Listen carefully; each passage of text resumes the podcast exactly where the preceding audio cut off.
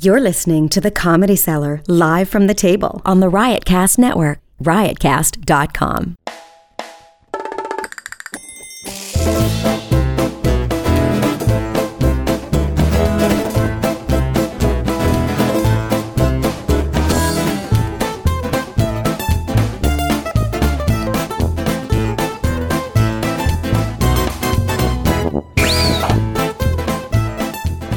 Go ahead. No. I'm So good evening, everybody. Welcome to the Comedy Cellar Show here on Sirius XM Channel 99. My name is Noam Dwarman. I'm here as always uh, with Mr. Dan Natterman. Hello, Daniel. How do you do, sir? Uh, we're not at our regular uh, location. We're upstairs from the Comedy Cellar because downstairs they're filming this week at the Comedy Cellar for Comedy Central today. So we're actually in the official podcast studio. I'll be taping later tonight for that show. Are you have some topical material? I have reserved? some. Yeah, Well, a lot of it is um, like this week they said like one of the topics was uh, it's um, marriage season in New York, and that, that was one of the topics they listed. So I'll do my marriage joke. Well, I guess our guest is going to tell us uh, h- how to predict when a marriage is going to end. Anyway, Wayne Fetterman is an actor and comic. His multiple TV credits include Curb Your Yes. Enthusiasm, The Larry Sanders Show, 40 Year Old Virgin, Legally Blonde, and The Tonight Show with Jimmy Fallon. He's also the host of History of Stand Up podcast, Yep. uh, History of Stand Up podcast, and a professor professor at USC. Yep. I do a lot. Natterman knows. All right. he also You wrote a don't book. know. You By don't the know. You way, don't he- know me that He well, also but- wrote a book, uh, a, a biography of Pistol Pete Maravich. Really? True. The Uh, definitive biography, according to a s- company called ESPN. Uh, th- uh, have been a lot of. Anyway, let's go. Let's Yes, go there has been a lot of those books. So you talk about range. Okay, so f- and and our and our our uh, our big get, and I'm very excited Well, to have well, I thought Wayne was at least as big. Jesus. him. No, he's, he's Wayne he's- wrote the definitive biography. You didn't hear me, apparently. uh, Pete, uh, Pete Maravich. Uh, Pistol Pete, yes. What, what's the guy who wrote the, the like Lyndon Johnson, the the, the, the big those Caro? big Caro. You're like the, the Caro of sports uh, Well, sports I don't want to biographers. put myself in that league, but I'm going to thank you for saying that. Arth- who's, our, who's our big get? Let's get to the big Arthur get. Brooks is a social scientist professor at Harvard University. Yes. Now you Trump's- must you said feel a Trump's little, USC. feel a little embarrassed about that I don't USC know. thing. I don't know. I mean, it's like it's a, you know, people pay good money to get into USC. What, what are you teaching? A pay- comic? pay Can first of good bribes all, to get can- into USC. To be to be fair, to be honest, to be honest, I'm an adjunct professor, which means not a professor. That's what adjunct. Okay, let me means, finish not this. a- Well, Washing- you're teaching Shh, shh, shh. comedy? Dan, let me finish. Well, we, we haven't Wa- finished. Washington Post columnist. I'll Yes. start over. Social science professor at Harvard University, Washington Post columnist, and author of the national bestseller "Love Your Enemies: How Decent People Can Save America from the Culture of Contempt." He is the former president of the American Enterprise Institute. Welcome, Arthur Brooks. Thank you. I have to say, this is very intimidating. Of the four, I'm the only non-comedian. I'm not a comedian. I'm not. Noam I is not a comedian. And you forgot to introduce back. I'm actually. from- the, I'm, the, I'm the only non-professor. Huh? you, for- you forgot Adjunct. to Oh, introduce and, and, and our producer is back from the from from Tel Aviv, from, uh, from- Periel Ashenbrund. from Occupied Palestine. Uh, From occupied Palestine. Did you have a good time? Oh, good. Her mic's off. Perfect. All right. So, uh, uh, you say, is mic on? Test it. I don't know. Is my mic Yeah, on? there it is. Now it Welcome is. back, Periel. We missed you. Thank you. I missed you guys too. I just learned that um, Dan and Wayne and our beloved Gary Gulman did a tour of Israel together. The Okay, first, Can, can we can we get to Arthur Brooks? Yeah. Uh, Noam, God He's the big forbid. get. He's the big get. Noam, God forbid we had discussed anything related either remotely or closely to stand up comedy. he bristles. Well, I think I'm we- not saying the whole podcast has to be that, but even even a sentence is too much for Noam Dwarman. So what, what we will get into because contempt, I think, is Well, he'll- uh, tangentially related to stand-up comedy. As a matter of fact, I think most of what you guys do is contemptuous of people. Is probably why I'm uh, I'm not a big fan all the time. Anyway, so. I, I, I read, uh, you know, I, can I be very honest? Because, first of all, I, re- I Yeah. re- I read Sam Harris's book about lying. Did you read Uh-huh. that? Yeah. And Yeah, you- Sam's great. And you never, he says you're never supposed to tell a lie. Never. And, um, and I find that, which is a lie. which, is- which I find that hard to swallow. It's tough. It's tough. It depends on. I mean, there are types of lies. People lie to protect themselves. Wait, we're not going to talk about the Epstein suicide. One second. So I, tr- I try I try to Mm-hmm. not lie, but I'll tell you this. I notice in myself that uh, when I get a nonfiction book, I don't think I've actually finished a nonfiction book cover to cover in 15 years. I get 60, 70% of the way through. What percentage of my book did you A- read? around around 75%. That's More- pretty more- good. yeah, that's, yeah. that's like more than I did. yeah, yeah, more than usual Probably because more than my wife. uh, well, eh, because uh, uh, I find that as opposed to a novel which builds to an ending, uh, I think people who write nonfiction books they probably struggle with this. How to keep there's no arc like you've kind of you, you've discussed. You, you, it, there's a law of diminishing returns with all yeah. nonfiction. Yeah, you books. pretty much got the Generally idea. speaking, Yeah. you can summarize. Yes, I find nonfiction books you can summarize in a paragraph. Uh, like for example, a Black Swan. You, remember, you know the book Black Swan. Black Swan. yeah. It was Nassim Taleb. Mm, Yeah. about four hundred pages, three hundred pages.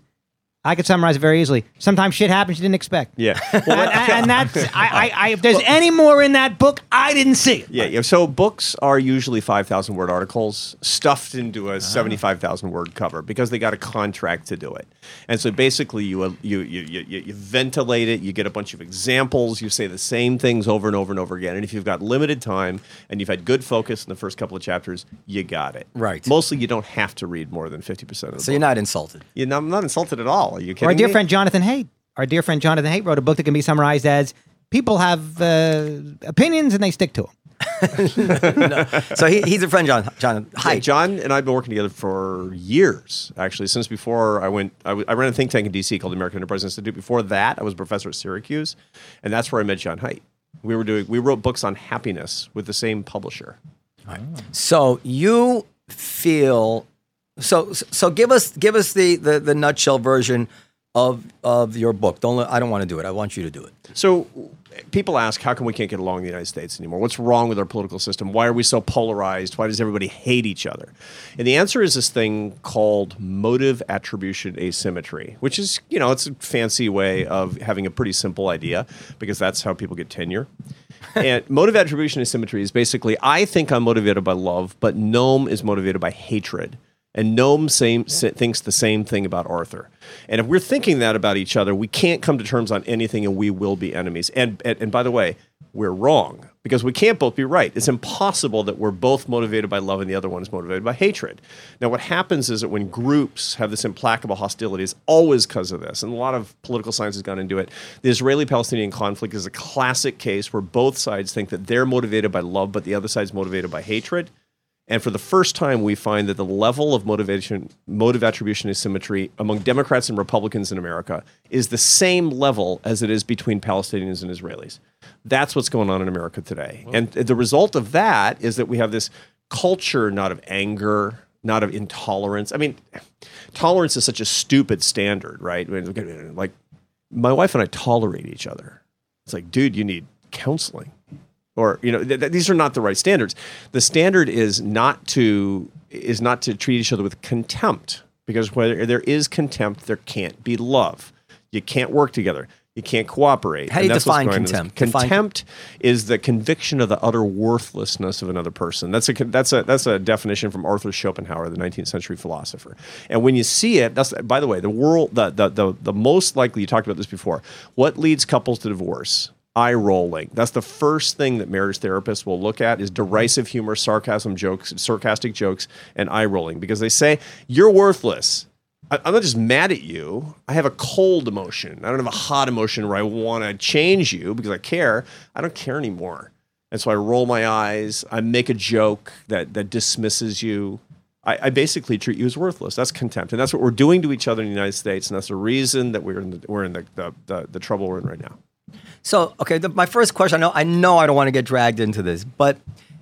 uh, Are, it, Drag it in, man. Let's do it. Because I, because I don't want to talk about the Arab-Israeli conflict, but I can't help it. It came into my head. If, yeah, I- if are, are you saying that the uh, that actually the Palestinians want to live side by side with the Israelis as much as the Israelis are willing to live side by side with the Palestinians? No, I'm, I'm saying that neither one really wants to live side by side. But a big part of the reason that they actually can't come to terms is because of a cognitive error. where they think that their motives are one thing and the other side's motive is exactly the opposite. And so one of the ways that when this happens, for example, after the Rwandan genocide or after you know the, the African National Congress took over after Mandela got out of prison after 20 something years, the way that those conflicts actually cooled down is when you got human beings together that were able to assess each other's motives at the human level. Because you know, motive attribution asymmetry is wrong. You know, it's it's impossible. You know, I'm motivated by love and you're motivated by hatred, and, and, and mutually we think the same thing. And so the way to make progress, yeah, maybe one side is more wrong than the other side. But if you want to make progress because you want to live together in some sort of non-violent equilibrium, you have to get past that. You know, and we see it all the time. It's crazy. You know, I was I had read this article about motive attribution asymmetry blowing my mind. This is in 20 2014 or 2015 in the run up. This was before the, the election. I was doing this speech up in New Hampshire because I do like 175 speeches a year. It's what I do for a living. And, and it was this big conservative event. That's what I do for a living. Yeah, man, it's my speeches have jokes, but they're I know speeches. Uh, Uh, they're funnier than mine. I mean, mine are like occasional jokes. By the way, I was at the Aspen Ideas Festival in June, and I was giving this big one-hour speech about the science of love, and I was super into it. I was telling some jokes, and I look in the audience, and who's sitting there? Jerry Seinfeld is sitting there, and and, and I was. I was not funny the rest of the time. I was so intimidated. I Tightened was, up. I was, yeah, totally tightened up. Anyway, um, he's a very good guy. Was he rolling his eyes? He didn't roll his eyes, thank God. he didn't dismiss me. Uh, uh, and, and so I was at this thing in New Hampshire, and, and I said in the middle of it, I said, you know, look, I I know you're all super conservative. I got it. You know, I agree with you on most things, on taxes, national security. I agree with you, right? But let's remember the people who aren't here, political progressives, which, by the way, is a large part of the audience listening to our podcast right now. I said they're not stupid and they're not evil. They're Thank just uh, you. they're just Americans who disagree with us. Right. And this lady puts up her hand and says, I think they're stupid and evil. and it was a joke, right? I mean, it wasn't very funny, but it, you know, people laughed. In that moment, and he actually was kind of an epiphany for me morally, because at that moment I thought of Seattle. Why? Because that's my hometown. I, I come from a family of artists and academics in the most left wing city in America. So, what do you think my family's politics are? I'm the black sheep. You're the, you're the Alex P. Keaton of I'm uh, the, I'm the outlier, man. I mean, I, it's, I, I kind of came, you know, I, when I was 28 or something, I was I came home from wherever. I was playing in the Barcelona Symphony in the time, and I was What do coming. you- what do you play? French horn. I was in the, Fr- I was a French horn player for the first 12 years of my career, and I and I was coming back from like from- John Entwistle. Yeah, go yeah. ahead. and, and I come back and I'm with my mom in the kitchen and we are cooking dinner or something. And she's real quiet. And I said, What's on your mind? She said, Your father and I are very worried about you. I said, Yeah. She said, Have you been voting for Republicans? it's like that, right? So this lady says, I think they're stupid and evil. And she's talking about my mom.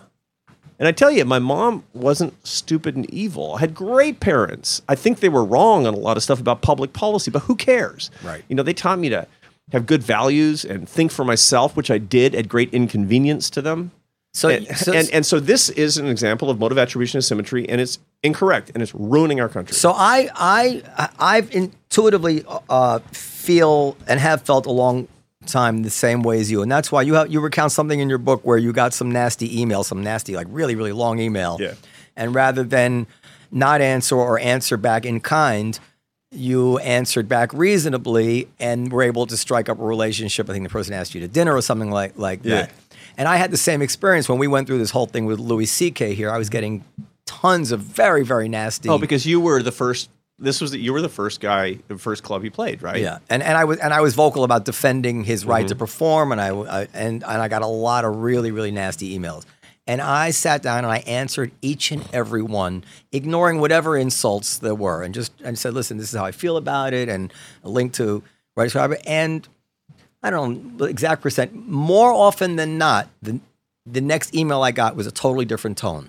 Like, oh, okay, well, maybe maybe you're right about a few. I, mean, I was shocked at how people would turn around as soon as they realized that I didn't answer them with the same. They Well, they did, almost so there's a human on the other side of the email. That's well, they what- were actually a little embarrassed Yeah, I at some know. point I- because all I- of a sudden I know, they I realized, oh, know. I, I, I was such an asshole, and he answered like a gentleman. Yeah. S- I'm not gonna Yeah, do yeah. that, that, again. that hasn't been my experience on Facebook when when arguing with people and trying to be polite and always avoiding ad hominem on principle and just and just receiving such hostility. For Periel's sake, what does that hominin mean? Fuck you. it does, it does mean fuck. Yes, it does mean fuck you. Um, the ancient Latin version. More or less. I, I don't find that I I I, I calm anybody's uh, spirits by by trying to be reasonable. But in any case, uh, but Social you- media is but- very different than email for this reason. Social media anonymizes. And so if you're dealing with an anonymous person, that person will not become more reasonable when you humanize.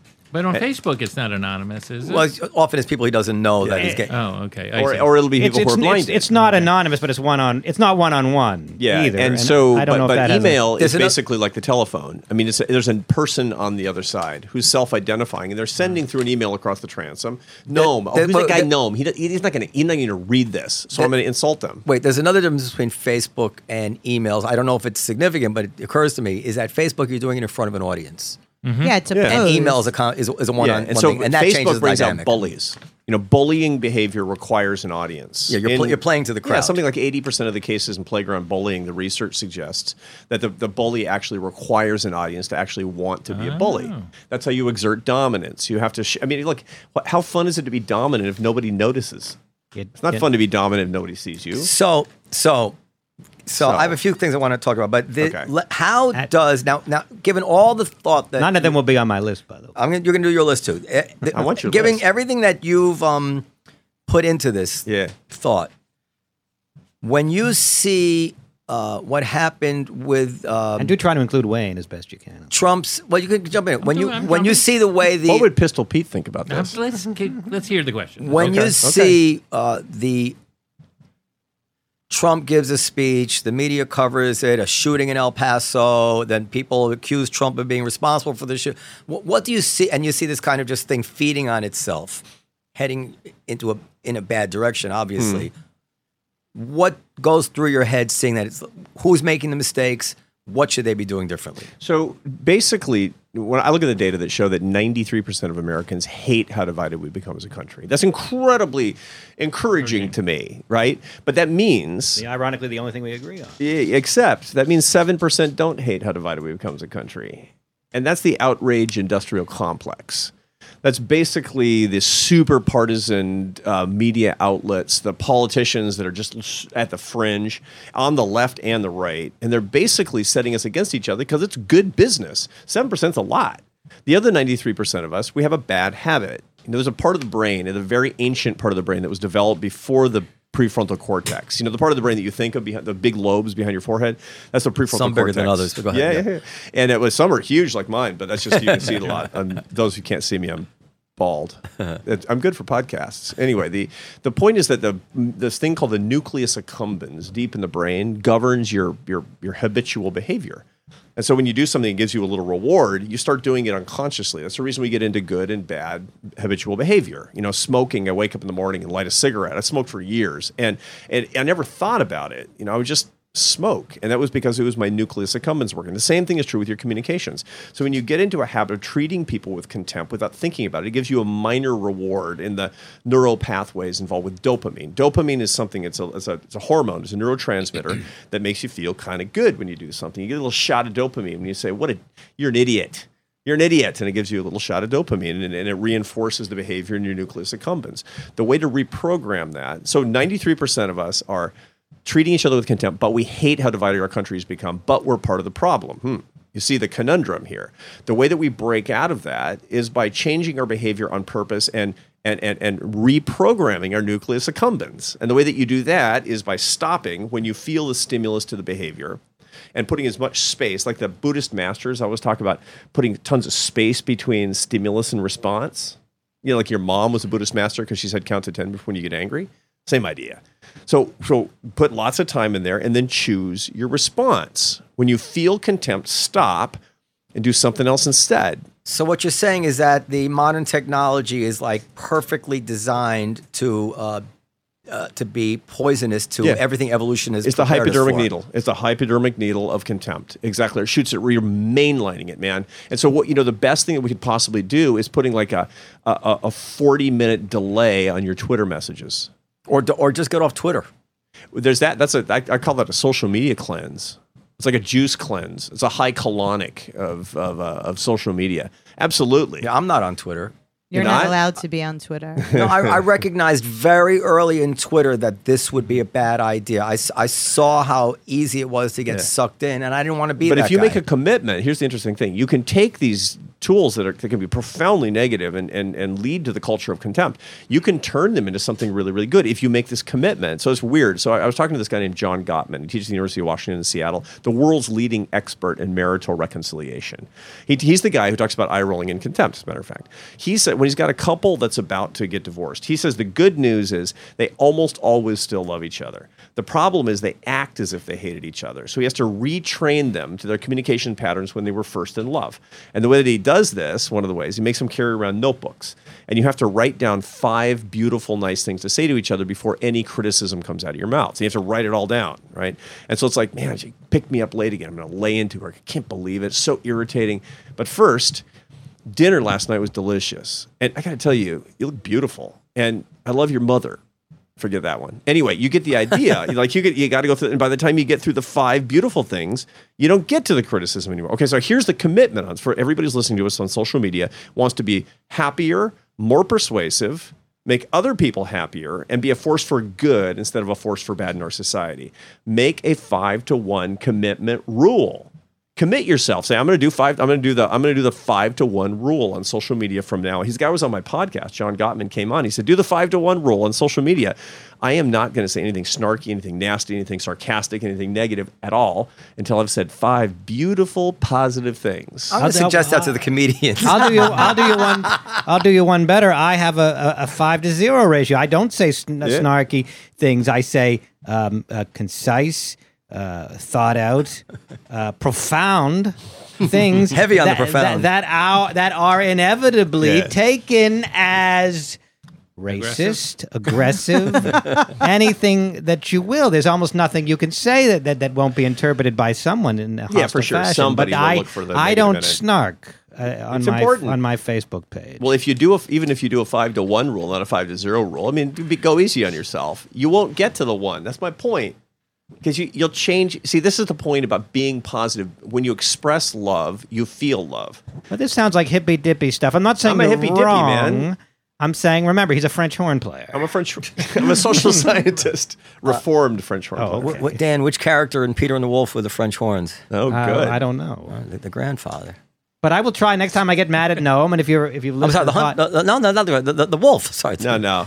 The, Yeah, that's grandfather was the with the bassoon. right. Yeah. oh, I that's don't know true. anything about Peter and the Wolf, The but wolf was the Ba-da, French ba-da, horn. The wolf. Dun, dun, dun, dun, dun, dun, Dun, dun, dun, dun, dun, dun. Ba-da-da-da-da. next I bet time you I- remember something from fourth Next grade. time I'm about Oh to no, I, I have kids, so we play this. Oh, yeah. next Oh, time I'm about to incredible lay music. into Noam. Ba-da, ba-da, Mm-hmm. ba-da, ba-ba, ba-ba, ba-ba, ba-ba, ba-ba, ba-ba, ba-ba, ba-ba, So who's the ba-da, composer of- ba-da. who's the composer? Prokofiev. Okay, go ahead. Go ahead. Next time I'm about to lay into Noam, and if you Good. listen to this podcast, you know that that happens. I will try to think of four or five positive things, and uh, but I suspect I'll still get to the negative, but we'll see. As long as it's funny. Well, we'll see about that. It's but- usually- All right, so, so, Funny. Uh, By the way, Wayne's an excellent musician as well. What do you play? What do you play, Wayne? Well, right now it's piano. Right now it's piano, but I s- started out on other instruments. But the last 20 years, I've been very deep, deep dive. What do you play? What What do you play on piano? All 88 keys. The black ones, the white ones, the whole thing. Sometimes I press that pedal. I do a lot of things. I That's do a lot crazy. Of What things. kind of music do you No, play? it's mainly pop, you know, just Oh, like yeah? pop stuff. And jazz. Your own Yeah. stuff? So a little of my own, but mainly jazz standards is kind of like my Do thing. you read Ragtime. mu- Do you read music? Just chords. Just, chords. Just chords. Okay. I, I learned. I took piano lessons for a year. Classical piano, you know, with uh, Be- Beethoven and Mozart. And I mean, I probably would have quit anyway. But I don't know that that was the best way to turn a Mm-hmm. No, young it's not. person on to a, a musical instrument. Is with the What classics. if you? What if they started with Lady Madonna, like something like that, like a song? that that might have. Yeah, that You might. know have, what I mean? That would. it, it does matter, like It c- does. because like I'm teaching my my ki- my kindergartner to read, Mm-hmm. and he had no interest till I got him some superhero stories, and then yeah, now he reads really really well. I mean, he- he- he- Yeah, I he mean, had for years, no like in, interest. in school, they made you read the classics. I mean, how relevant is Edwardian England to a high school student? I, I never got through any of the, the homework. Yeah, I The- read the- my Oh, but- six-year-old like dirty But joke then- books. Oh well. You buy your six year old dirty, dirty joke book. Yeah. I mean, they're for kids. I have to call It's like- Child Protective Services. not that- I'm they're literally not that legally dirty. responsible now. No, they're like dirty for I'm kids. sorry, I have to. It's like, do you have a Title IX office Arthur, or just- something? I know Yeah. Noam's anxious to get back into politics, but just you know, I once tried to read uh, David Copperfield because I felt like, oh, you're supposed to read David Uh. Yeah, yeah. Copperfield. I threw it in my garbage chute Did you? out of outrage. After a hundred pages, I said, "Is this this was a joke, right? It's a gag." I, it really gets interesting at, at page 101. I mean, you missed Everyone's it. man. in on it. Everyone's in on it. I've been reading uh, uh, Crime and Punishment actually, Mm. and it's pretty good. Mm-hmm. It's really It good. is? It's pretty good. The yeah. difference is that the, the Dickens doesn't. I mean, it takes you, got to get a couple hundred pages. They're super long. You got to get a few hundred pages Yeah. into it. they Before paid you him can by the dig it. word, right? Because I yeah, think they paid him. did. Like He actually did get paid by the word. I don't get paid by the word. Dostoevsky is interesting from the first page. yeah, it's, Yeah. it's amazing. Yeah. So, all right. So, uh, uh, w- w- S- Swami, what do you call the, the guy? Like the, the hippy dippy guy and The Dalai Lama. The, the, so what, what do we call you? Like the, the our guru, the guru. I'm your happiness guru. Um, then explain to me this, because obviously this is some bias. Noma's in the lotus position. This right is now. some Yeah. this is some bias in my part. I feel like on the left, the reflex to cancel, which is contempt, Hmm? is different m- and more honored and more respected and considered more righteous than it is in, uh, on the right. It, it's you see it on the on the fringes of the right, but you see it in the mainstream of the left, um, and you see it in a million different places. It's as ridiculous as a, uh, you know, a Harvard firing a defense attorney for taking Harvey Weinstein as a client, and um, so are they both sides of the same coin in your in your estimation? Yeah, I think they both they manifest in different ways at different times. I think that what what really are different sides of the same coin is identity politics. Um, identity for the longest time was associated with who you are deeply, and it was a real noble idea. Today, it's kind of what you are. That that's what identity is. It's it's it's what's your category. You know, what's e, everything from political views to race and gender, and and the problem with that is these are boring factual questions in a very big way. The story of who we are, the why and the who questions are really what make us human. And when you're dealing with identitarian politics, which you find deeply on both the left and the right, they're going to mass- manifest themselves in the cancel culture that we see sometimes on college campuses or, or, or in mainstream media, and the you know the identitarian politics that we actually see in mainstream conservatism today, or or so- what what we would have thought of as fringy stuff, but Okay. isn't anymore. A- As the owner of the comedy cellar, Yeah. I can't remember ever maybe getting a complaint from a customer about a joke that came Yeah. uh, from a, from a right wing customer about any joke, and they, they and they get hammered right wing. Uh, Yeah. Right wingers get hammered Yeah, on yeah, stage. we, we get you. We're, we're used to being made fun of all but, the time. But that's yeah. eh, But I mean, there's my tons of material. God, the, the the the irate complaints I'll get from from some someone on the left. I Why do you look at me when you say that? so it Are doesn't. you the only liberal in the room, Periel? well, I'm a centrist. I don't know. you? And Wayne, I I'm, don't. I'm pretty centrist. I'm, you? pretty, ce- I'm pretty centrist. Yeah. I, I consider myself centrist, but apparently the world considers me far right. I was like, I've been, I've been independent before it was cool, but you know, No, I'm, I'm not. I'm not far right, but on, on some things, I think I guess I am. Um, so yeah, so this concept of contempt. yeah. But people, the cancel culture is really interesting, and, and part of the reason is because you live in a in, in, in a progressive ferment. You know, we're in Greenwich Village in Right. New York City. You can't find three conservatives to rub together. And That's you fi- not true. There are so many conservatives running rampant through this city. Be that as it may, deeply, deeply undercover. But it, it- when you when you look at the not just the voter rolls, but the public opinion polling in places like mm, the- you know the, the Silicon Valley or Seattle, Washington, my hometown, or you know, any of the big eastern cities, you find that these are places that have siloed, and and the result is they haven't heard different points of view for a really really long time. I mean, if you go to I don't know Waco, Texas, likely as not, you could say something that's just a little bit progressive and be perceived as somebody who's utterly pathological. do you think a comedy club in Waco, Texas, if somebody made a joke that was making fun of uh, the of the right, that you would get the same response that Noam gets uh, from when, when when a comedian makes fun of the left? you know, I you know what I do think is that if you went into uh, an evangelical church and you said some stuff that was really deeply sacrilegious, you'd get a lot of complaints.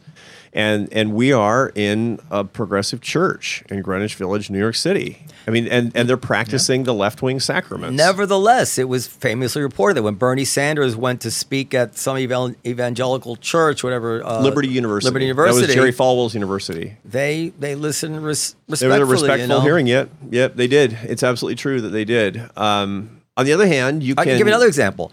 The the the Atlantic magazine can't tolerate Kevin Williamson because they find out that he's pro-life. Yeah. So, but the National Review has no problem tolerating someone who's pro-choice. Now, think about that. The people who are inclined to think that this is murder Right. are ready to tolerate somebody who's in favor of the murder. Right. But the people who think that this is just a woman's right to choose can't tolerate someone Yeah. who doesn't agree with that. That doesn't seem to me to be. Uh, uh, No, and I don't mean to Congruent. practice both sidesism about it either. I just think that everybody's prone to the same problem, and it manifests itself in different ways. And I'm open at to being different disabused. I'm trying to The other look at thing it objectively. But if you look at it like a Trump rally, there's not going to be a whole bunch of you know ideological diversity or a whole lot of embracing of ideological diversity in, that, in those circumstances. You got people wearing shirts it's like like diversity. Whatever comes out of his mouth doesn't matter if it contradicts the know. last It's thing he said.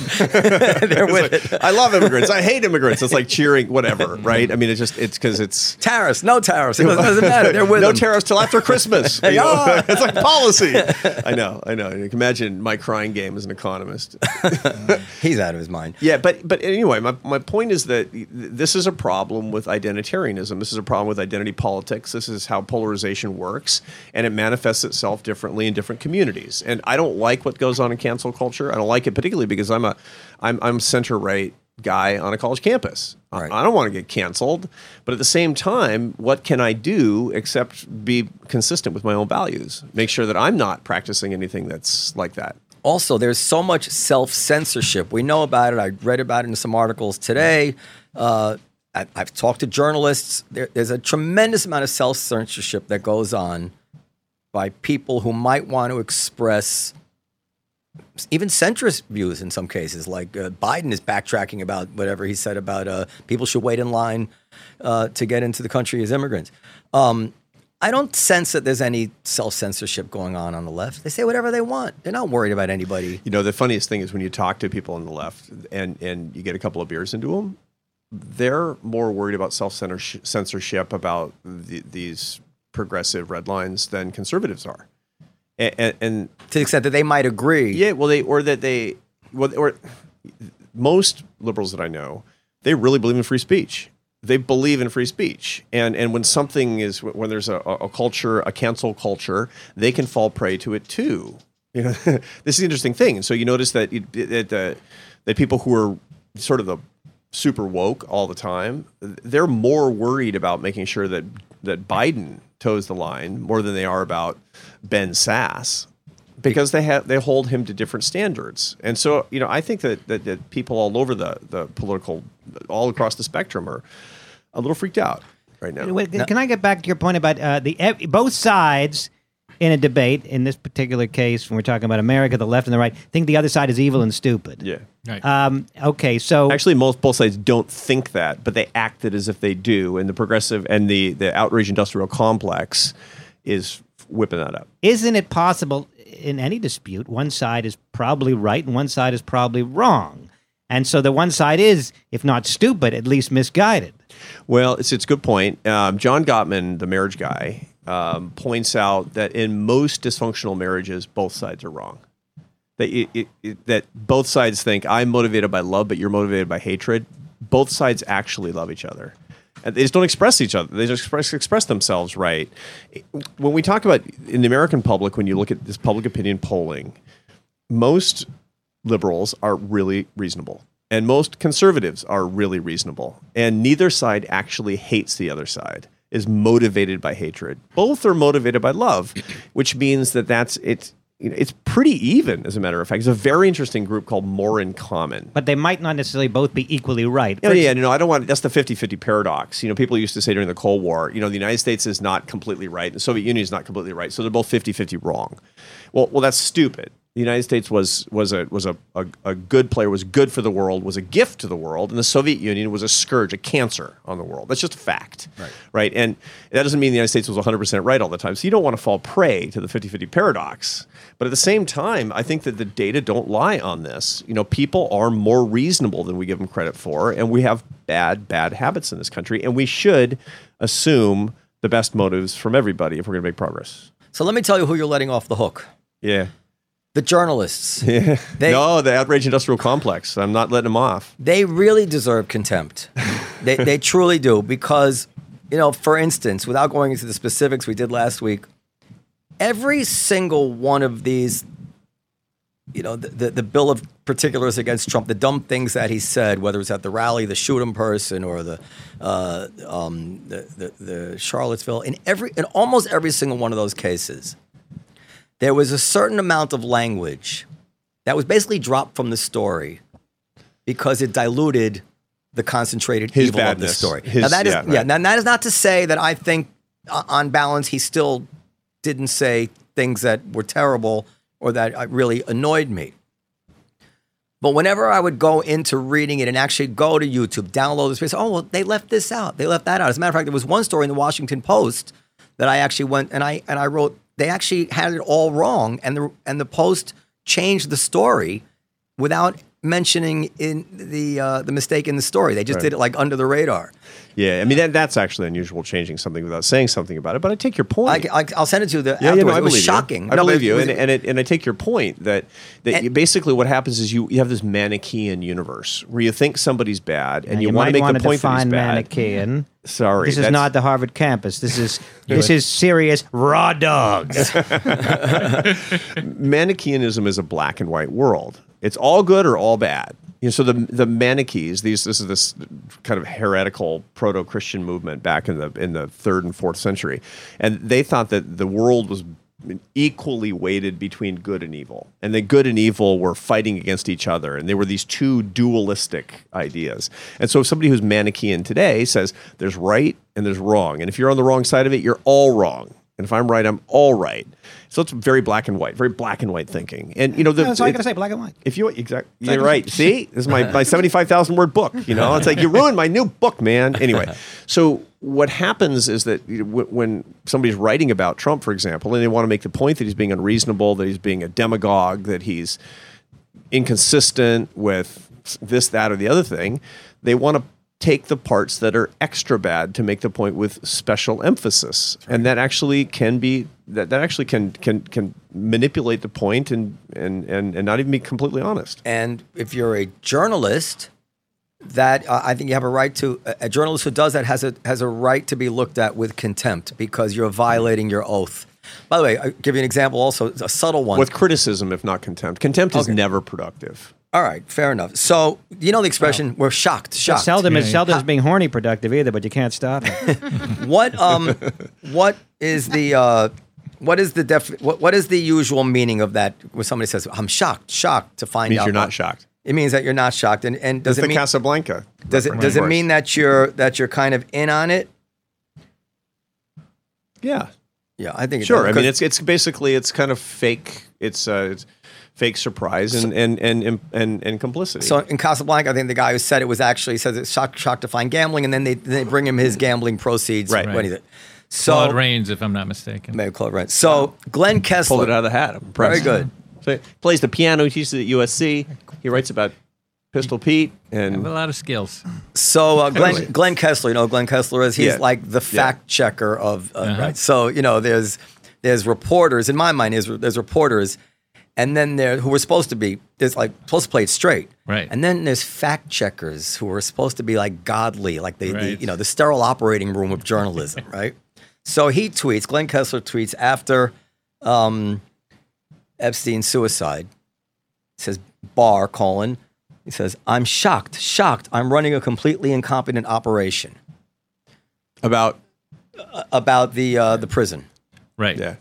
now what would you what, what what what meaning do you take from that tweet That means that, that there was. uh, I mean, he's he's he thinks it wasn't an accident. he thinks it well that's uh, yeah that Or That's a- incompetence. But So- yeah, he thinks it's basically he's suggesting conspiracy. or, or that bar is pretending to uh, Right. but, but that he Yeah. His Justice Department. This is the fucking fact checker of the Washington Post. What the hell is going on here? There's a different problem here besides just the expressions that you're talking about, which is that people believe that Twitter has a different set of rules for journalists. You know how many journalists have ruined their credibility forever? You know, they do the all day I don't long. know. I don't they- know if I they write agree these- with that. I don't know if I agree. I feel like I see journalists all the time. Once a well, the guy in the Washington Post just got demoted for the tweets, right?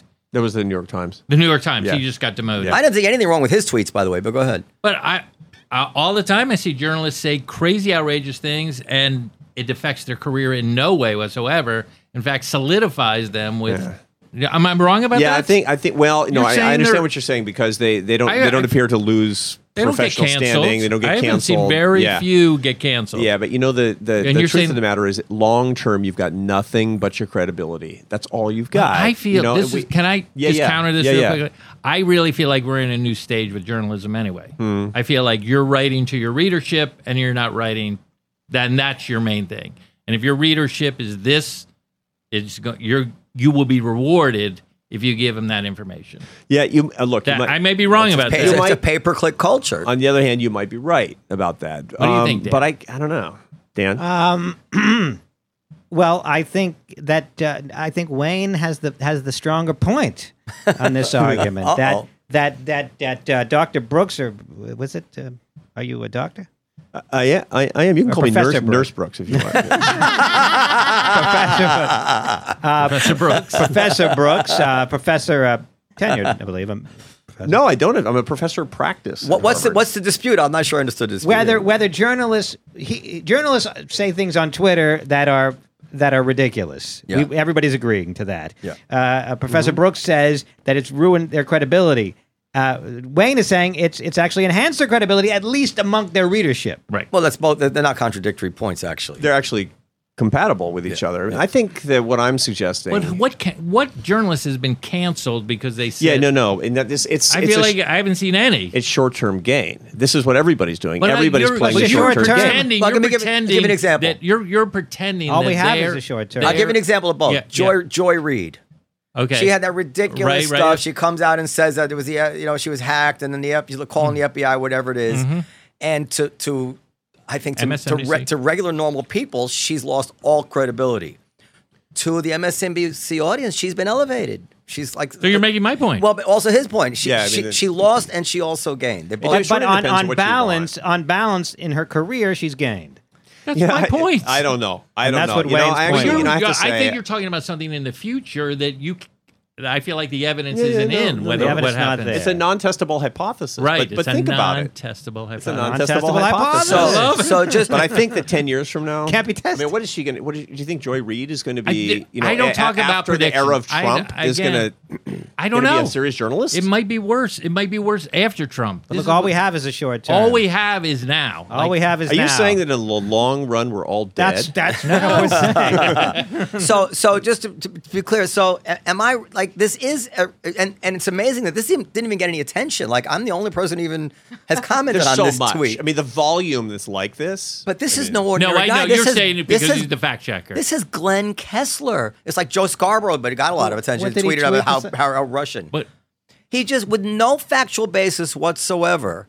And Well, by the way, maybe there is some and, and- factual no, there isn't. There's no basis. fact. And, and the, the even the idea to think that the attorney general is involved in the day to day operations of, the a jail. prison and sh- and and prison guard shifts and overtime is Why so do you absurd think that's so absurd, though? because I can't even get the floor mopped in my restaurant of, of 40 people. You know, th- th- this is, he- how many people work for the Justice no, Department? no. There's no conspiracies. This is the Wait thing. a second. There's no No, conspiracies. no, no, no, no. This guy had dirt. Wait, do you on do you? s- Oh, so Periel, you think that he was murdered? I think that it's very possible that he was murdered. I think it's it's so possible that people murdered. She's You know, it's like she's not we're- stupid. She's Murder. not stupid. She's not stupid. Moided. No, no, she's not stupid. Look, lots. Of, look, actually, not this is stupid. really important. What Periel is saying. Let me say, wait, let me just, let me just say five nice. I want to say five nice things first. yeah, yeah. Well, that's it. She only had one of her five fingers in the air just now. So I think it's absolutely insane that you are suggesting that it's so outlandish that that could have happened. Okay. That somebody. I, I, I don't think I'm I- not I- suggesting that actually, uh, but I, I do think it's outlandish. But that's not what I was suggesting. What I was suggesting is that in, the the fact checker of the Washington Post should not be writing things like that unless That's he has fine. some piece of factual That they evidence. con- su- suggesting that the Some- I conspiracy. wanted to hear what Considering that's what he does for a living, Yes. just check facts. But I want to hear what, uh, what what what what Arthur had to say. I'll call you Arthur, I guess. You can. You can go. You know, Doctor Arthur. Um, what, what you were about to say to Periel when she you said a lot of people a believe lot that of it was people murder. believe this, and so you have to take it seriously. Look, it's super. did you fishy. hear that? You have to take me seriously. You'd have Oh, to take look, Periel I- I- seriously. as a sociological I don't want to phenomenon. Get flipped off I- I here. believe- I want to be friends. I love I everybody. Uh, think there's an outside chance and a very outside chance that it was murder. But I think if it was murder, it will be quickly discovered, and it won't be Clinton, and it won't be Trump. It, it it might be somebody that doesn't like child molesters in the prison, but even then, I don't think. yeah, that's but what no, it is. look, Like look, a the, the ninja most just- that murder. it's Well, the- a lot of people the- are saying that The, way. the Occam's razor, the most obvious, Right. u- usually the simplest explanation is correct, and, and and that standard suggests incompetence in the public sector, right? I mean, anybody who thinks that the you know the prison system. I mean, God love them. It's a hard job, but nobody, no, nobody's looking at making sure that, that everything is going right in, in the prison system. It's it's and, and so the result of it. Look, I just I flew into LaGuardia Airport in New York City, which that should work right. You could put a billion dollars into the gaping maw of the port authority, and it wouldn't get better, right? And that you know the, the the mayor of New York City right now is running for president or trying to unionize the squeegee guys or whatever he's doing, and it's, nothing gets better, right? Well, the Aunt So- Annie's pretzels are, should be more uh, ubiquitous. so why why would we th- why would we think that the prison system would somehow be intentional enough and efficient enough that something like this couldn't happen that's the most obvious case however it's fishy enough and and, and your your skepticism is warranted And there enough is motive. that at very And there is least motive. we shouldn't foment conspiracies which is Noam's point Yeah. I mean, the most li- I- if somebody told me that, Epst- that Epstein, uh, I'm gonna have you here on all of our shows to stick up for me. no, if Ep- if somebody said, so you- do you think maybe Epstein told the guard, listen, look the other way, and I made arrangements, you'll you'll you'll find a million dollars in your mailbox, whatever. Yeah, totally, totally possible. But, be- but that's not that's not the implication of what right, you're that's saying. not the No, but implication. that- But that- that- implication that's is not plausible. that to me. somebody bribed a prison guard so he could kill himself. Yeah, yeah, but the idea that some influential, I mean, if they, if, if you were going to murder Epstein, you had all kinds of time to do it before he actually went behind bars with guards. I'm like, if you're one of these powerful people, you know it's coming. Get him when he's still in his apartment. I mean, fine, maybe, fair enough. But also, is it that outrageous that somebody bribed a prison guard to go kill him? All right, I don't want to call you the Fredo of our podcast here, but let, let's discuss. the- Well, that's on the let's list. discuss. That's Chris- on the go ahead. Let's list. discuss. well, Fredo. first, if if if very quick, very quickly, very quickly, if somebody bribed the prison guard to mur- guard to murder him, Yeah. another prisoner, for example, I suspect it would be very, very quickly found out. Um, I don't think that happened, but if it did, I think it would be very quickly found out, and I don't think it's the Clintons that are pulling the strings. There was a really Can you funny believe tweet Trump that too? Hillary Clinton said, "Oh, um, Epstein's There's something going on with suicide the was sound. It keeps. would you stop interrupting? Go ahead. Epstein's suicide was so horrible," and then she tweeted again and said, "Oh shit, that was supposed to happen tomorrow." Oh, so she's I'm sorry, making Dan. fun I, of the I hung ending. an innocent man. Yeah, that was really funny. Wayne, why do you keep saying murder? Do you think it's insane? You think there's no way? he- Well, look, who knows? Who knows? I'm o- I'm open to it, but I to go to murder just seems to me. From a guy who had every reason to kill himself. Yeah, uh, yes, had a lot, a lot of, but yes, people wanted him dead. I assume to keep those secrets, so there is motive, but I, that it just I seems, feel like he's such a narcissist, though. Like, I don't know that he really fits the profile. I think Dershowitz had him done done in. Anyway, we can. I mean, ha- you know, So- if, if Clinton had to, if Clinton murdered, uh, had this guy murdered, how many people would have had to have been Of in on course. this Clinton- conspiracy? Clinton didn't have. No, that. That's I what don't I, think know she we. I did. know That's that. No, I understand Mom. you. Yeah, yeah. I'm saying how many Yes. theoretically, if he did, how many people would have but to that be would in be on true it? with anyone. Sid Wouldn't- Blumenthal Well, would take care of it without even Right. without him being asked. He knows he knows how to take. He's the bag. You'd have to have the Like, it's not that guards hard were to in kill on it. somebody in a New York City prison. It is. It's hard to keep it a secret. That's what's more, more, more difficult, especially when you're the president, the, the former Well, president, and, the- doing and, it. and then the, the ironies just are so like Trump is such a dick, right? And he's tweeting these conspiracy theories. He said that, that uh, Ted Cruz's father killed Kennedy, all this stuff. Now, nobody hates Trump more than Joe Scarborough, right? What's the first thing out of Joe Scarborough's fat mouth when it was- it was- is a conspiracy theory about how very Russian of this? They're all out of their minds. They're seething. They're se- Did you used to watch Morning Joe? Yeah, I'm on it sometimes. Oh, I don't watch it anymore. Yeah. I stopped watching it. I, I started to call it morning grudge. Like at some point, I realized this is not the kind of Look, um, eh, those all fair-minded political shows, conversation. every political show is the same show every day. It's the same show every day. They do. It's basically, it's basically they should all be called beating the dead horse. Right, but Joe's show used to be interesting because they really did have, as close to any show ever did have, a mixture of smart people on on various sides of an issue with good vibes between them having a conversation, and I Smart really, people. yeah. in- during- I really enjoyed that during the and then it period changed. of, of polarization that we have and populism that we have. th- th- Every nothing's fun, nothing's funny. Have you noticed that nothing's funny anymore because everybody's offended all the time? Nothing is funny, Your and so stuff everybody's is taking funny. offense. You haven't heard my joke about my cousin Sheila. What's that? Tell me. Come on, man. Yeah, but it's not political in nature. So, so let's hear let's hear about uh, uh, um, Chris Cuomo. Who wants to go first? What you, wait? What, what's your reaction on the Cuomo thing? It's the best story first of all, ever. I, yeah, It is the first best of all, story the, ever. The, the cover again. I'm visiting New York for three days, and the cover of the Daily News and the New York Post today was phenomenal. was it? Both of well, the New York Post had like them dressed as the Godfathers, you know, at, like the th- the three the three of them. Who was and the three- then- oh, Ah. with, with the dad? yeah, the dad, the other brother, and and it was just great. It was like I'm back in New York. I love it. I first of all, I never knew Fredo was a slur. It's not a slur. Uh, That's so. I don't think it's a slur. I don't think it's a slur. it's a slur if you're against the dumb, not against Italian. Right, right, right, right. I mean, what was the And- po- what was his point though when you said you're the, the Fredo Corleone? Of, because he was mad that he got called the stupid brother. Is that- that's all it was, right? In That's my all it was. opinion, in There's my nothing- opinion, he there's just- nothing underneath that, Yeah, right? he got There's mad, and, nothing- and so in today's culture, one of the third rails is you can't make fun of someone's ethnicity. So he was using that as. Am I wrong? no, you're not wrong. Yeah, yeah. So, so this is what I. So that's So the he was culture of using that- offense, yeah, effectively. yeah, So what's, yeah. what's It's about interesting identity is that he took, politics. yeah, exactly. It What was you a- were talking about. He had an identity response to Yeah. a pretty stupid, innocuous comment. Right. And I again, I don't know with this family, I don't know what the whole thing, but so his response was like, "Oh, I know how to hit back. I'm going to call you racist."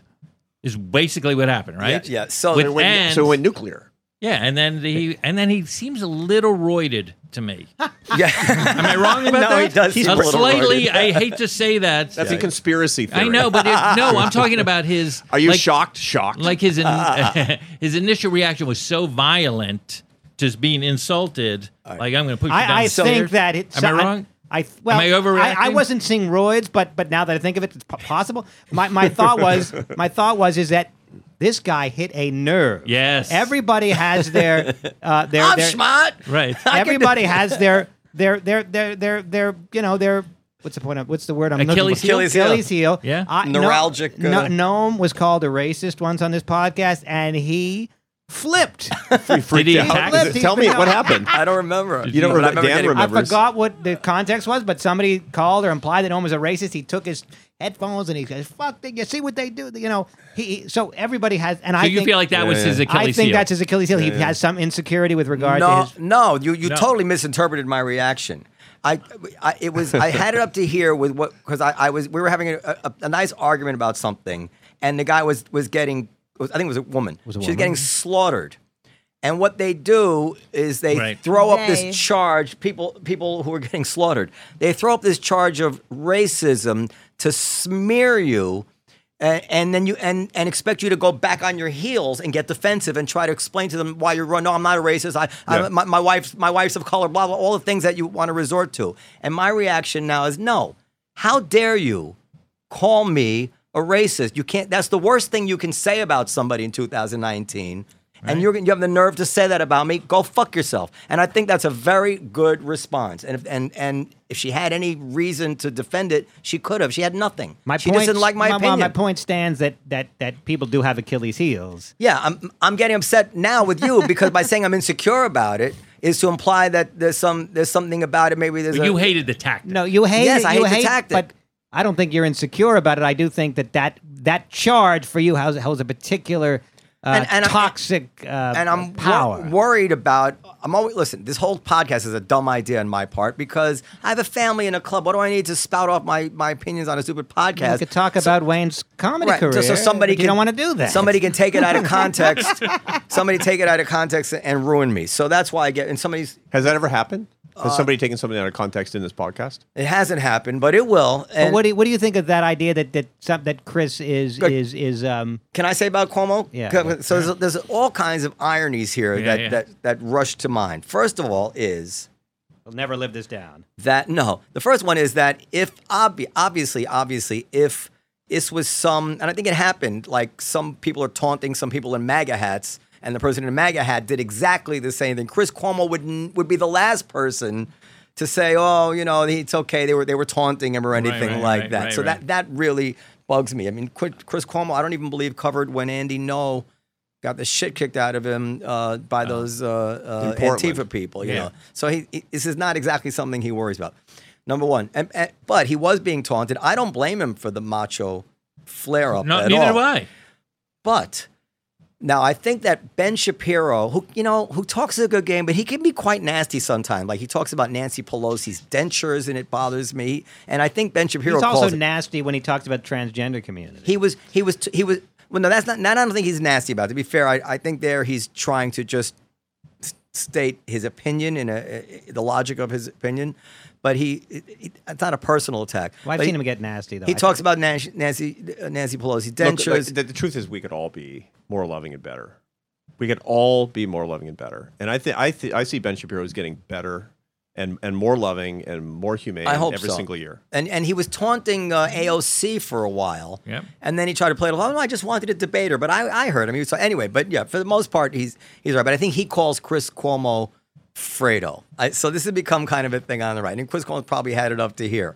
So Oh, okay. so he he he gets mad, and then he says it's a, a, a it's like the N word for uh, Italians. Now the Mm. first thing is, you know, who is the one that says that you should never compare anybody to Hitler? Like this, this one of these guys uh, ha- is famous for this already. You should never compare any racial slur to the N word. It just can't, it's it's it's a singular word. Like Hitler is singular. It's It's, the greatest of all of them. the greatest. of all. You sound ridiculous Right, right, comparing anything to the N word, Right. Especially, Especially Fredo. A, a character from a Mario Puzo novel. Yeah, I but mean, the- it's- but yeah. one thing that's not getting discussed enough is that he says, "Any of you guys Italian?" And one guy says, "Yeah," and he says, "Well, this is Right, like it's right. like the N word against our people." So now we have to believe the additional step that the Italian guy was calling him Fredo with the intention of insulting him for the fact Well, was it was that it he the was Italian, guy that made that comment? It or was- was he was- he was in the or group. his- he was in the group. I don't know if he actually made. He might have been the one who made the comment. Oh, but- interesting, and yeah. then and then CNN comes and defends Chris Cuomo for defending himself for a racial slur.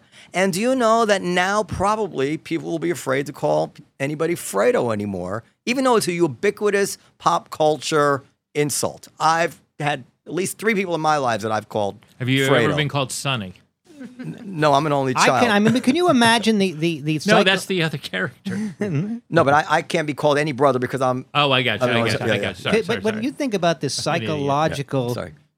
uh, implications of the word Fredo. You have sibling rivalry. To be the dummy of your family has got to be one of the worst charges that can be leveled Oh, against and I you. got to no, tell you I- something else. I got to, and then and then Cuomo says that's what they call the weak brother. Now weak is such an odd word to choose to finish that sentence. The dumb brother. He says the weak brother because he couldn't bear to say dumb or stupid, even to uh, I know- acknowledge what the Yeah. insult he was getting. And then on CBS, they they described it as Fredo, who was the ineffectual brother from the Godfather. Yeah, you know, I think That- I- that is that is Like inter- ineffectual. That is interesting. These things are all. I think it's simpler than all this. Uh, The guy, some guy, was bugging him when he was with his family, and he's had it up to here. I mean, he's a celebrity. He's going out. He's trying to have dinner with his family, and some Yahoo is bothering him.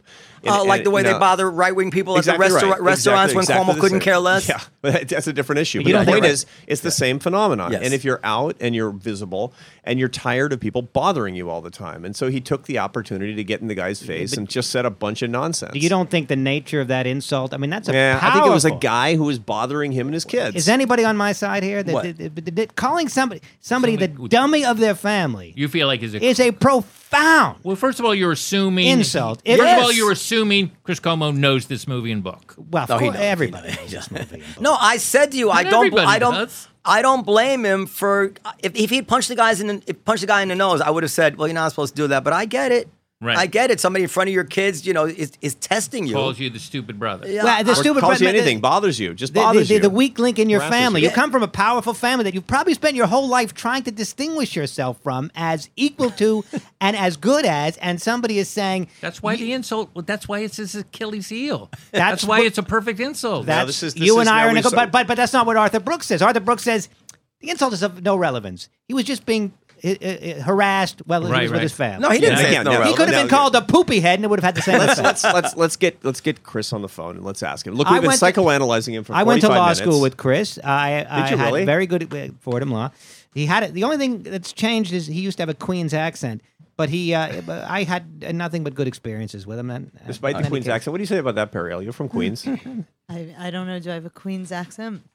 So, so we got Spent years getting away from it. we got we got about ten minutes left. I'm Well, gonna, let- I'm I gonna let wanna go Dan to do his list. I professional- want to say one thing, and then I'm finished. I'm gonna let you do it. Do you know that Mick Jagger, Yep. uh, Michael Bloomberg, and Joe Biden are all exactly the same age Yep. right now? Isn't there a stunning difference in the in in in the um, way age has taken its toll on Joe the three Biden, of them? Mick Jagger, and Mayor Bloomberg, Mike, Mike and Bloomberg. Mike Bloomberg. Yeah. Huh. Isn't that interesting? I mean, Yeah. Mick all Jagger. 70, 77. They're all 77. 76, 70, whatever they are. Yeah. Yeah. Mick Jagger is out there. And Mick Jagger's like a kid, right? And I, you hear him interviewed too. He's like, So it's like I'm, you know, I'm And- just doing my thing. and uh, Bloomberg is unbelievably sharp. I just heard him. And Joe Biden is like, I want to send my condolences to the people from, uh, to, what did he say, from from Michigan and from Texas and, and Dayton or what, did- what, where did he get? Michigan and Oklahoma. I, wish don't you know. Yeah. I mean, t- couldn't even remember the, the, the news the next day. But he's And- doing seven speeches a Like- day. He had to eat like a fried stick of butter at the Iowa State Fair. Give the guy a break. but but Noam's point is well taken. I mean, you know, y- I mean, uh, obviously, uh, some people are ninety and spry and with it, and others are drooling in a cup, and, and you know, there's And- vast uh, Yeah, differences I, in ages. I think this Such an age thing is upsetting serious. image. And don't forget, he's going to be president five years from now. but this is a very good segue, Noam, to, into into um, Think about that. He's going to be president five You're years telling from me now. if he loses and runs again? No, no, no, no. No. If he Kidding, if I'm he kidding. runs, I got again- it. I got it. Oh, this if is you- a good segue because you wanted me to finish things. Yes, up, go ahead, go ahead. Uh, into uh, an article that uh, Arthur wrote that I found exceedingly upsetting. Oh, boy. Hmm. No, but I've nothing that I haven't thought about anyway, but devastating. And I think of particular relevance to artists. Your article on professional decline, Yeah, and you in the- said in the it's Atlantic. closer than you think. Yes, indeed. Particularly Well, if first of you're- all, don't, don't say it's closer than I think because I think it's it's imminent for me. how old are you? but How old are you? Dan? 49. You're 49. You look good. Look at the hair. Thank you so much. You know, you see, I saw I saw data recently on bald men. You know, and, and it was a survey. What's the first thing that a bald man thinks when he meets another man? That Good hair. that that's what he's got hair. It's not right. And so it's always the same. So this is maybe so, so if I were sitting in there with my family and the guy came in and he said, "Hey, Baldy," I'd freak out and probably kill him. That's your Fredo. Hey, Uncle Fester. But look at yeah, exactly. So you look great. Are you thank kidding me? you. Well, God, if there you is look one- wonderful. I, you know what I would give for that hair? well, you can buy How much it. do you want for it? um, God gives, uh, you know, he, he he does. I mean, I don't believe in God, and yet he does. This notion that he never gives you more than you can handle has some relevance to me because I couldn't handle being bald. Uh, it's you know you.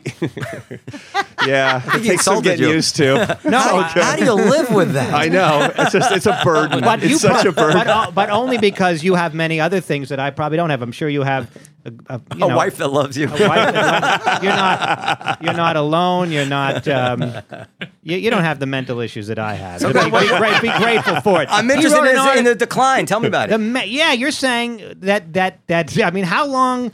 You know, every profession is different, right? That's Yeah. what you said in your article Yeah. as to where they hit their peak. Yeah. like mathematicians, I, Oh, I think, think you I said read this. is in uh, wh- what's the peak? Gotta be Yeah, young. well, the it's got to peak- be 20s. The peak. right? Well, no. Well, so people Gotta who win the Nobel Prize in in the sciences, there's no Nobel Prize in mathematics, but in physics, chemistry, medicine, the average age when they do the discovery that gets them the Nobel Prize is 39.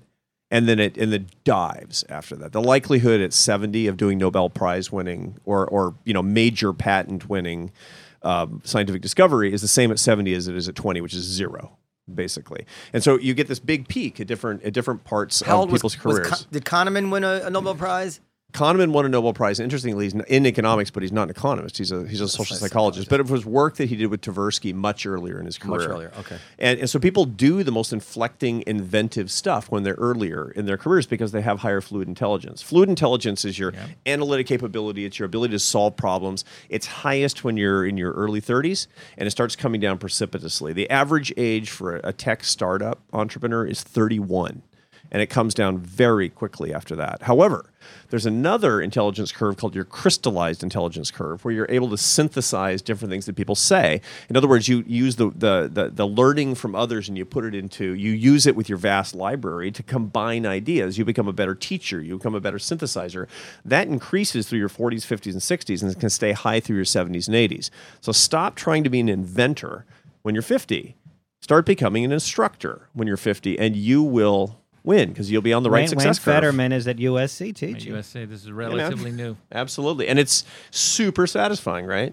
No, but thanks for being presumptuous. Worst teaching evaluations in the department. Okay, how old was Al Einstein when he came up with that? He's, he was in his twen- early twenties, right? Yeah, yeah, With for sure. relative- Well, and, and and the truth is that back in when we're talking the nine in the tens and the teens and twenties and 1930s, you needed to know there was a lot less to, a corpus of knowledge you had to know to do fundamental, you know, frontier busting work in physics. So it's getting a little bit older because you have to take longer to know more stuff just to get your PhD. At And this you point. also died much earlier back then, didn't you? yeah, mean, I don't but believe that. That's You what feel like happened it's was infant mortality? no, I think changes that, that at least look curve? at the founding fathers. They all had to be like in their 80s. I think No, that. Washington was in his 60s. I Yeah, think. Washington Well, most was in of the them 60s. lived No, to the be- problem was that the only reason that people and probably would have died- lived longer because he had an infection. a lot it of was them lived communicable late. diseases. So basically, you get a blister, or a sliver, you die, or something. People think that the world is, is getting worse. It's so insane. The world is so much better. I was just talking about this today. Of It's course, so by much better any- in virtually every way. Yeah. Life is better in virtually every way. But that's just one of Well, Whether them. we're happy or not is another story. Yeah. But life, so- Mm. life is objectively better. We, na- we may not be any happier. Yeah, no, that's actually interesting because one of the things that's making us live longer and with greater literacy and lower childhood mortality, we live in a country in the United States that's getting cleaner with a cleaner environment. That's because we have better grasp of complicated problems. We have these people with high fluid intelligence that are solving these engineering people, problems. young the people. problem is that the complex and adaptive human problems, the love and happiness stuff, the the faith, the family, the friendship, the service toward each other, we haven't gotten better at that. And Can- that's can- the new frontier of, of human flourishing just to and get progress. back You think we will ever get better yeah, at that? yeah, yeah. So I think that actually this is the next thing that we're going to start seeing. The new frontier, what people of the great innovators, is not going to be a new app. It's not going to be a piece of software. It's not even going to be biotech. I think that the not new gonna be the frontier. Impossible Burger? No, I think that the new frontier is actually going to be our, our knowledge of how people can have lives of greater solidarity, love, brotherhood, and and fulfillment. And that means l- studying, studying, and solving complex and adaptive human problems, and not just you know building better and better toasters. Wh- When you when you uh, just to get quickly back to your article on professional decline, I do you have any opinion on the peak age for comedic uh, uh, uh, comedic ability? Yeah. So, and in virtually every creative field, creative field, and and and, Uh-huh. This and is again, not going to be good. no, no, no, it's I know good. this- It's 20 years after the onset of the career. That's generally speaking where the peak happens. Is 20 years after the onset. Now, it's interesting in a lot of performance Not in fields music. because yeah, yeah, it is actually In gen- generally music? speaking. Now, I peaked super early as a musician. I was doing my best playing as a French horn player when I was 21 years old. And I started my professional career when I was 19. I got kicked out of college, dropped out, you know, kicked out, splitting hairs. At 19, went on but the that's road. anecdotal. Yeah, I'm yeah, not- that- not that's about my you. own my own kid. kid But, is I mean, I anecdotal. think everyone. no, but he has, he ev- has, he has data. No, no, no. for I the other got side. data on the 20 year rule. That comes from Dean Keith Simonton, who teaches, he's a social psychologist, teaches at the University of California, Davis. He's the world's leading expert on the cadence of of, of careers. Now, there are This lots of includes outliers. composition? Uh, yeah, yeah. It, it does. Now, again, Give me there some are examples. outliers. There are Who, outliers. who are the people that are not outlier? Who, who are some examples of people who are like, you know, exactly the archetype of. So if you go back a long time, they would die of you know syphilis, and so they couldn't actually get to their 20 year career point. You look at Schubert, for example. Schubert dies at 31, and, and that's because he got sick. So And- he didn't peak yet. Yeah, yeah, he probably had not peaked yet because he hadn't didn't start his professional career when he was 11. He was probably nine or 10 years away from his peak. So how old was Beethoven, like the fifth, sixth symphony in there? So Beethoven is 1770 to 1827. He died when he was 57 years old. He was probably pe- well, sort of. He, he did great, great work. When I'm talking about peak, I'm talking about your ability to push the frontier of innovation. That's why I said that doesn't around mean, the fifth, so- sixth, seventh symphony. That's that's yeah, his peak. yeah, that's probably, his right? peak for innovating as as you know the the pioneer of the cl- of the the Romantic era in classical music, right? And so by the time he was writing his seventh, eighth, and ninth, or his ni- eighth and ninth symphonies, maybe his greatest works, but they were not pushing the frontier of a Mm. eighth new is- vernacular. You're not into the eighth? No, I'm not a big eighth. It's Is he your good. favorite? Uh, Beethoven by Beethoven's far. your Yeah, favorite same composer here. by far. But Same here, dude. Really, the greatest composer who ever lived is Johann Sebastian Bach. However, I like and Bach. Bach is really interesting. You said that because was- Bach- Who doesn't like Bach compared to Beethoven? Yeah, yeah, yeah, yeah, for sure. For sure. Now, Beethoven's great because he was the greatest orchestrator who ever lived. But Bach started out his career as the innovator of the high baroque. I mean, he was the man. He also, by the way, had 20 kids, which is productive. A lot of them were musical. Yeah, no, he and, and some of them became more famous than he was, overtook him in fame over the course of his career. But what happened was when he was about 50 years old, he lived from 1685 to 1750, so 65 years old. By the time he was about 50, he had peaked. And his his stuff, the High Baroque, went out of style. His son, C.P.E. Bach, Carl Philipp Emanuel Bach, was at the cutting edge of the new classical period. Everybody was listening to C.P.E. Bach. People stopped listening to J.S. Bach.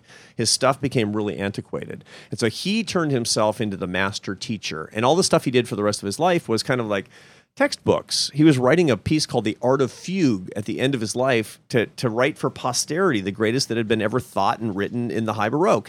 Nobody will ever play it. Maybe it was a textbook. And what happened, You of read, course, it's like is that, Copperfield. You read that, right? The Art of Feud? so this is key. But the key the key point is, look, you guys, we're all going to peak. What we can do is get on the curve of wisdom, of instruction, of service, of bringing along new people, and we can stay successful on those terms until we're really old, and as such, we can be really happy. Well, I you know I haven't noticed, but maybe others have a diminution in my capacity as a comedian, either as a writer or performer. I'm 25 years in.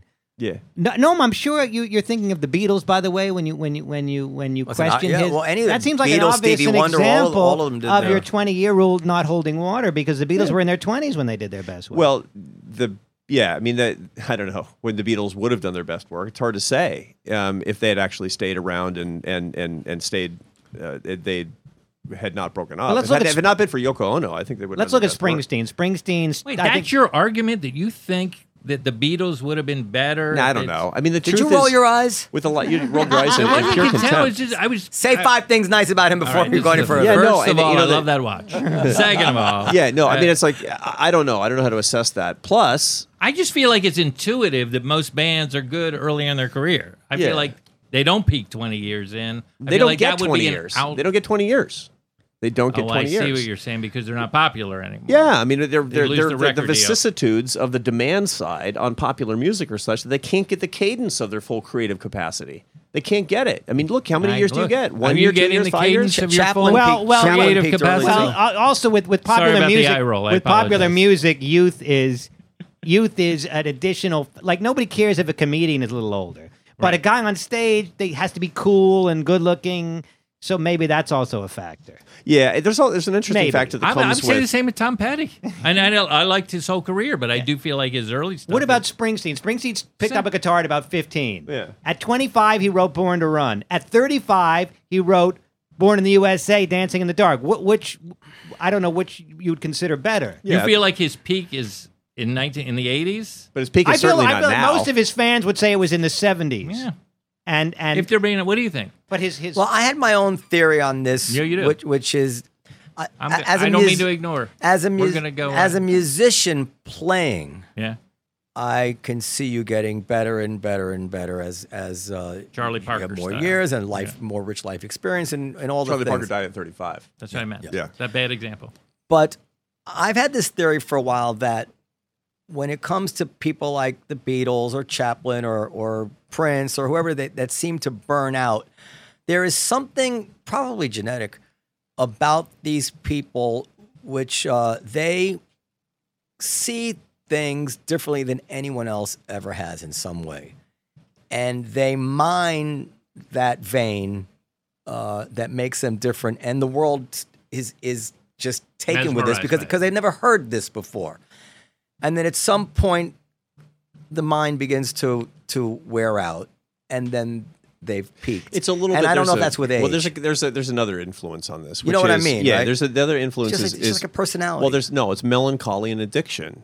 You know, the truth is that the world moves forward creatively because of melancholics and addicts. The, the world is made better and more beautiful by depressed people and people who are addicted. That's just a fact, and not not exclusively. There are a lot of people who are like really sanguine, happy people who do really beautiful, creative things. But we all know that that artists and intellectuals disproportionately are addicted and they're depressed, and and that takes a toll. I mean, and a lot of people die, a lot of people burn out, a lot of people can't handle it anymore. The interesting thing, Oh, can I say and- Mm-hmm. one other thing? Just reminds me. Of, there's there is also another aspect of all this th- with, with both with Chaplin and uh, you know acting, and is that youth is also part. You're not going to peak Yeah. in rock music at 45, Right, that's that was the The pop music, natter. yeah. That was the natter. I You think- gotta yeah, look I- good. I- yeah. I- nor Yeah, as a this is leading the demand man. side that we're right, talking right, about. Right, Yeah. right, right. So we Yes. can't really So tell. like it's- in yeah, so classical it- music, it would be a for different sure. thing. No, So no, I- nobody cares what a composer. Nobody cares if you're like you know. on the- Henry on- Mancini on could the- write until he was 70. Yeah, on the internet, nobody knows you're a dog. The old New Yorker cartoon, you know. In on, in classical music, nobody knows if you're bald. But, but had had um, okay, so there's other aspects. yeah, that are but but the, coming. my, Okay. I think my point is in in the new frontiers of what we're going to be able to do to extend creative capacity, when we can actually recognize that that so this year, for example, seventy three thousand people are going to die from drug overdose deaths or drug overdoses, forty five thousand people are going to kill themselves. These are the highest numbers in those two categories in American history. This is the opportunity of our time to actually look at these people as the resources to push the frontier of American creativity of of innovation if we can just figure out a way to harness what actually what the demons are and help them solve these problems so that's what i think is going to be the most interesting kind of innovation Did that you we're have gonna a be able to book see. on this? I feel a book plug coming on. i don't have a book plug but it's it's it's uh, it's it's just ferment it's bubbling All right, we got to wrap it up. You know, I bought like 12 copies of your book and I handed them out. i all heard over. that thank Yeah, you no Yeah, yeah. I, I was ver- I I was appreciate that very- did, did you find them like in dumpsters around the comedy cellar No, no. As a matter of fact, I have one friend. Uh, his name is uh, Don Fabricant. He might listen to this, and uh, he he read the whole book cover to cover. Really? And he was re- and he. he i knew there's got to be one no, no, no. He, I'm saying he was really taken by this book. i'm glad Oh, i'm glad Wait, to hear what's it. the title of the book? Love thy neighbor. Love your enemies. Love your enemy. It's from you know the no, no, love thy neighbor. Love thy neighbor. He It's only has the- 12 copies of it. Love your enemy. Love your enemies, which is uh, a, a radical Sorry. and subversive idea. and look, your neighbor might be your enemy. but but how old are you? I'm 55. Do you have trouble remembering names at all? I don't um, recall. Yeah, I, I actually. Grass doesn't grow on don't. a busy I've street. I know. I'll, you know. I, you know. yeah. No, but I, I I do see changes in my creative capacity. I do, and I'm what? a better teacher than I used to be. I'm better at synthesizing ideas. When I was What are early you in- worse at? I don't care what you're better at. What are you worse at? I'm worse at actually discovering new things. So early in my career, I was doing like pretty sophisticated mathematical modeling using early artificial intelligence techniques to model economic phenomena. When I was a first and assistant professor right out of my PhD, I was using genetic algorithms to model tax policy, stuff like that, right? And and it was pretty cutting edge. And now I look at it and I don't understand the math that I was Really? writing. Oh, that's- Yeah, yeah. I've had that experience. I used to do some computer Ouch. coding, Yeah. and I had to go. And I, said, I don't even remember how to do this at Yeah. all. So now I now what my, what I write books on is I, I look at the the most interesting ideas that are going on all over the place, and I say that's a story, and so I combine the ideas. It's synthetic knowledge as opposed to original knowledge. But you don't you don't find your memory decreasing in, in I- any noticeable I'm sure way. it is, but, it hasn't I- I actually do. If it impinged makes on you- my You're, ability. you're you're Michael Bloomberg and I'm Joe Biden. Well, if it feels I mean, everything distributes on a curve. What are I- you so gonna I'm do? just a mayor. You're going to be president. well, a, a lot of people uh, uh, heading toward their fifties, I I hear complaining about, especially with names, they forget names. more most often. people I know. You most people you know. So, I mean, so you, you maybe must have Arthur friends. Arthur is the outlier. I don't know, but No, I yeah, don't we know. do- You know, we- maybe I'm fooling myself. You ask my maybe- wife, she'll be like, you know, Yeah, she's, uh, he's No, forgetting Well, well, everything. no, you would You- you would know.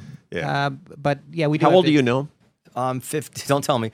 I'm fifty-seven. You're 57. Yeah. I thought I was the oldest guy in the room, Gary. No, Wayne, Wayne, I'm- You thought he I'm might. the oldest guy in the room. How old are you? 60. 60. You look Yeah. good. How's your memory? I've I've always had trouble grasping. Names have always been the one thing that slips through. The one thing that, but that's been si- since I was in my 20s. Is that right? Yeah, but I, I'm pretty. I'm. I think. Yeah. What was the question? I mean, there aren't many fifty-year-old Jeopardy winners. It's, Yeah. It is something Right, right, you of do course. slow down, but Yeah. uh, except you for- look the youngest, Perio. I'm 43. What? well, she is she is the youngest, other than the You know, she's putting on sunscreen. All happens when kinds of, you know, it's what you do. To, she's- just, That's what happens when you have a good personality. no no stress of uh, of uh, deep contemplation. Well, Anyway. no, I'm- All right, ladies and gentlemen, uh, Mr. Brooks, I hope you had a good uh, Professor Brooks. I hope you had a good time at I this. loved uh, it. Do you Thank live in New York? I live in Boston. I live in. He Brook- teaches at Brookline- Harvard. Oh, Brookline, Wh- wh- Massachusetts. When you when you come to New York, you must come. s- I come a somewhat lot. reg- Yeah, you I got to come, come a lot. ha- And- come and hang out. Uh, I'm going to come after we tape this. When is it airing, by the way? when are we airing? Thursday, Thursday. tomorrow. It's okay, terrific. So tonight it's Wednesday night that we're that we're taping, and I'm going to go watch a show. Oh, yeah. A Yeah, Comedy yeah, we're Cellar gonna show. go. It's gonna I be want to go phenomenal. see Dan. I've never seen Dan perform. What? Oh, you got to. He's- And I'm gonna come see you too. I Which can't- show I is he can't going wait. to? You can end up going to the to the 9:30 show. I You think. usually have comedians. You have a lot of comedians on the show. So, so the thing that I want to emphasize before we break, Yeah. I'm not Albert Brooks. I'm Who not called- Albert Brooks. Everybody calls me Oh, I thought- Albert I thought- Brooks. I said, did I call him Albert? Martha Brooks. I heard Everybody he calls said- me Albert Brooks. No, no, no, but everybody does. You know, the hey Albert, you Oh, know, because he's more famous than I am. I met him one time. Uh. I met him one time and I said, Everybody mistakes me for you because you're so famous. And he and he looks at me and he says, Imagine how Adam Hitler felt. he was so funny. Okay, b- buy uh, Professor Brooks' book, uh, Do Unto Others. It's available. Goodbye, everybody.